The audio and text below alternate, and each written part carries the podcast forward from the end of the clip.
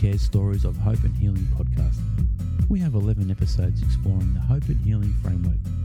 This framework sets the foundation for caring and working with young people in residential care in a way that understands and responds to trauma. The Hope and Healing framework was written by Encompass Family and Community.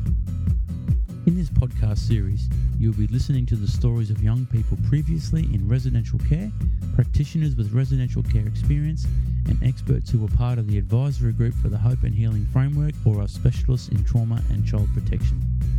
All young people on staff have been given a pseudonym to protect their confidentiality. Aboriginal and Torres Strait Islander listeners are warned that episodes may include names and voices of people who have since passed away. Because if the kid sees their parent communicating with like the youth worker, especially they love their parents and like most kids like get taken off and you know they've had some horrible stuff done to them, they still care about their parents very much. They see them talking to the youth worker, they're going, huh, well maybe they're not so bad after all. Hopefully if the kids can see that know, everyone involved in their life is working together really well, that'll help them feel more stable and safe. Welcome to the 10th and penultimate episode of PeakCare's Stories of Hope and Healing. I am your host, Hayley Holst from Pracademics.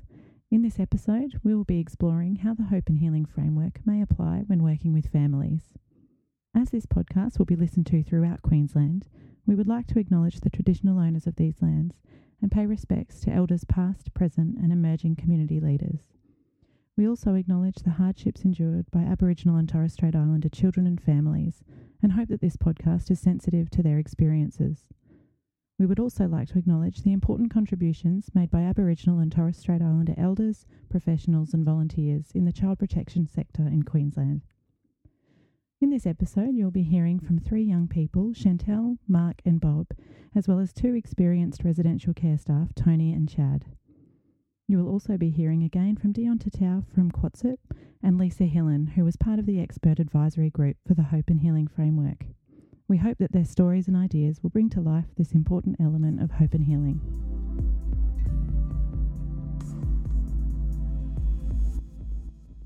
One of the key principles of the Hope and Healing Framework is that care should occur within the context of family.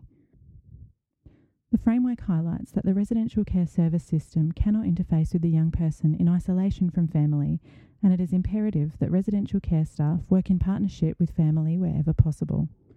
We asked residential care worker Tony about families being part of the young person's care team. Yeah, they're, they're an essential part of the care team because um, just naturally they're going to be, you know, the most uh, connected with the child, and the child's going to be most connected with them, so they, they need to be part of that, absolutely.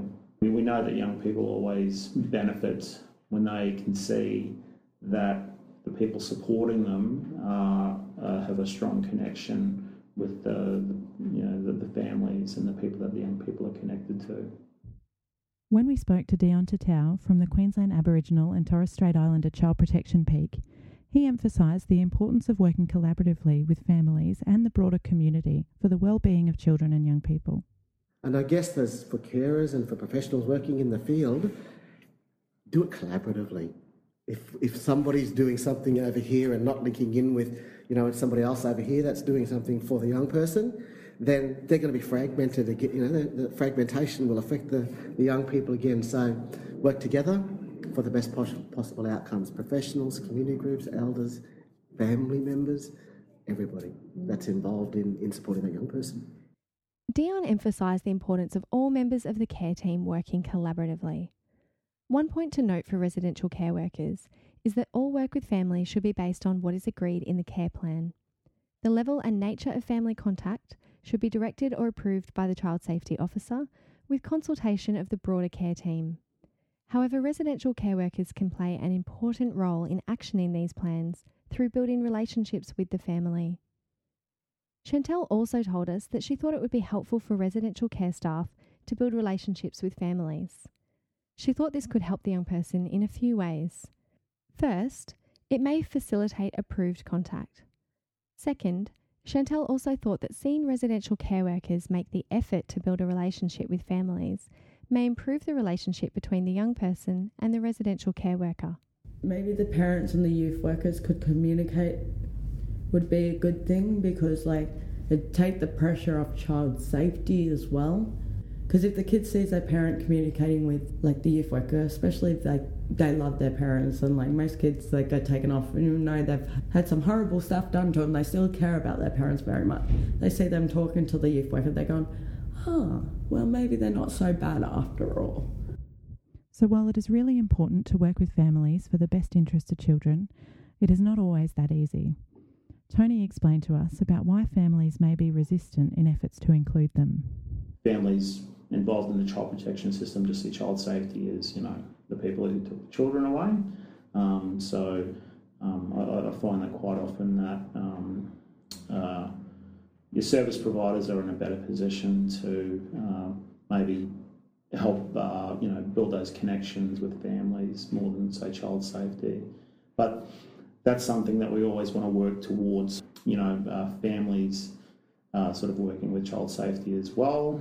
Um, like I said before, you know, if uh, hopefully if the kids can see that everyone involved in their life is working together really well, that'll help them feel more stable and safe.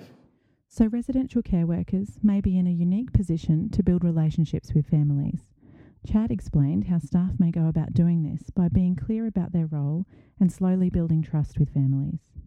The biggest one is they, you know they see us probably as departmental staff, um, but when you explain that no, we're not departmental staff, you know we're totally separate, and our role and explain our role, you know, and encourage them to support us in supporting their family you know, because ultimately we're only on a part of that young person's journey at that moment in time.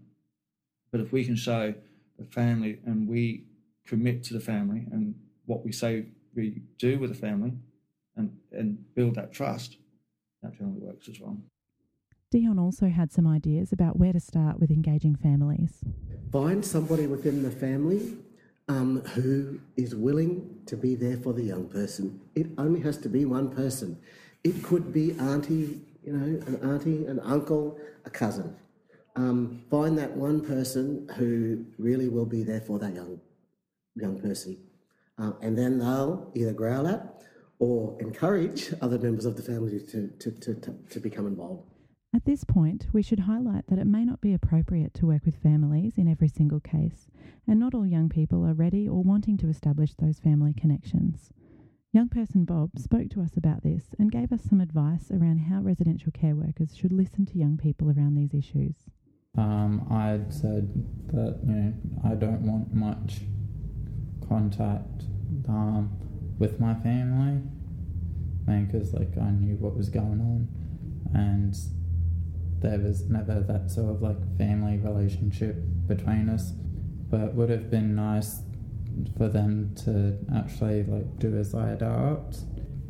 Just listen to the young people if they've requested something, whether it's going out to cultural events or like you know, wanting more or less with family to actually respect that and help them with it or take them to the events or the visits or you know if you can't do that um, ask somebody who can or get somebody in who can do that.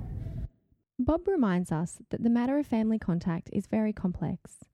Young people have to be both listened to as well as supported to have the level of contact that is right for them residential care workers may be able to support young people to have their perspective heard by their care team Alternatively, at other times, residential care workers may need to support young people to maintain an appropriate level of contact with their family. This may be more or less contact than the young person desires. For example, a young person might need to be encouraged to have contact with a safe family member, while another young person may need to be discouraged from unplanned contact with an unsafe family member. In both instances, it is important for young people to be heard during decision making and residential care staff to support the care plan.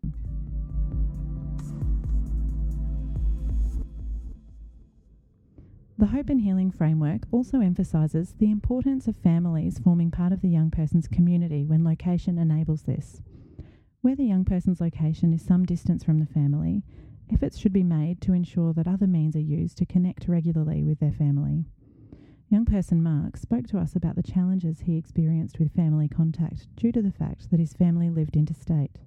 When I was growing up in foster care, I used to, you know, fly to Tasmania every now and then and I'd, I'd connect with family, but I only ever had two weeks, and that was one week for one side of the family, which was my mum's side, and one week for dad's side of the family. And that was over the Christmas period where people already had plans. And I mean, if you found out, you know, last minute that oh they're still they're coming down this year, you know they're only going to be here for a week, you've already got plans to see your family and you know your your brothers and sisters and all the rest. You can't really make time to see the nieces and nephews because it becomes a bit of a sticky situation. Whereas, you know, if it was sort of even just a phone call, um, I, I never really got to have phone calls. The only connection I had was that two weeks, you know, every year or two, um, if I was lucky. And that, that wasn't really choosing who I got to see. I only ever got to see who I was lucky enough to see one thing I would have quite enjoyed with connecting with family would be something as simple as a phone call. You know, each week ring up a family member, say me granddad or me auntie or me uncle, and go, hey, you know, how you going? Just spend 10 minutes on the phone and connect with them, and then they might pass me on to someone else that's there at the time and having that connection so that once you've left foster care, you know, once you're 18, you're out on your own and you can freely travel interstate you can I, I could fly to Tasmania and I've already got the connection with these people where I can sort of rock up to an uncle's house or or a niece's house or a grandfather's house and sort of just knock on the door hey how you going? I haven't seen you in so long rather than you know to be taken there by someone else and not know who I'm talking to. They know who I am but I have no clue who, who whose house I'm at um, I remember one time when I was about 16, I went to a family member's house. I went to my uncle's house and I, I couldn't remember this person for the life of me. I could not remember who they were, but they've known me from the day I was born. They were there at the hospital when I was born and they've known me my entire life. But for me, I had no clue who it was. They were so excited to see me, but I didn't know who they were because I didn't have that family connection and this is the first time I'd seen them in you know 16 years since I was born. I, would never remembered them. I had no memories because I didn't have that connection. It is obviously so hard to connect someone at the other end of the country with family in a physical sense, but something as simple as a phone call or Skype or something like that could make all the difference. I, th- I think. Mark's stories highlight some real challenges for young people that are residing some distance from their family. His ideas about weekly phone calls to extended family members might be simple, but as he said, could make all the difference. Finally, to truly engage families, it is important that they don't feel judged by residential care workers for the situation they are in. Lisa Hillen reminded us to keep in mind that families often have minimal resources and support prior to their children coming into care one of the things that I really learned very early on in residential care is that residential care systems have a thousand more resources than families have.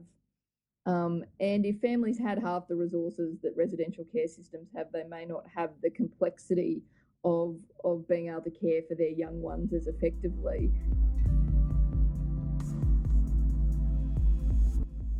To conclude this episode, we have a few questions for reflection. Does the young person in your care have family members included in their care team? And what more could your service do to facilitate meaningful contact between young people and their families? Thank you for listening to this episode of Peak Care Stories of Hope and Healing. We hope you enjoyed this episode and the stories and examples shared help to understand how to work with families of young people in residential care. Our final episode will be exploring how the Hope and Healing framework may be applied when working with Aboriginal and Torres Strait Islander young people. Breathe their culture every day. Unless you have a full understanding of their story, you probably don't know where to start.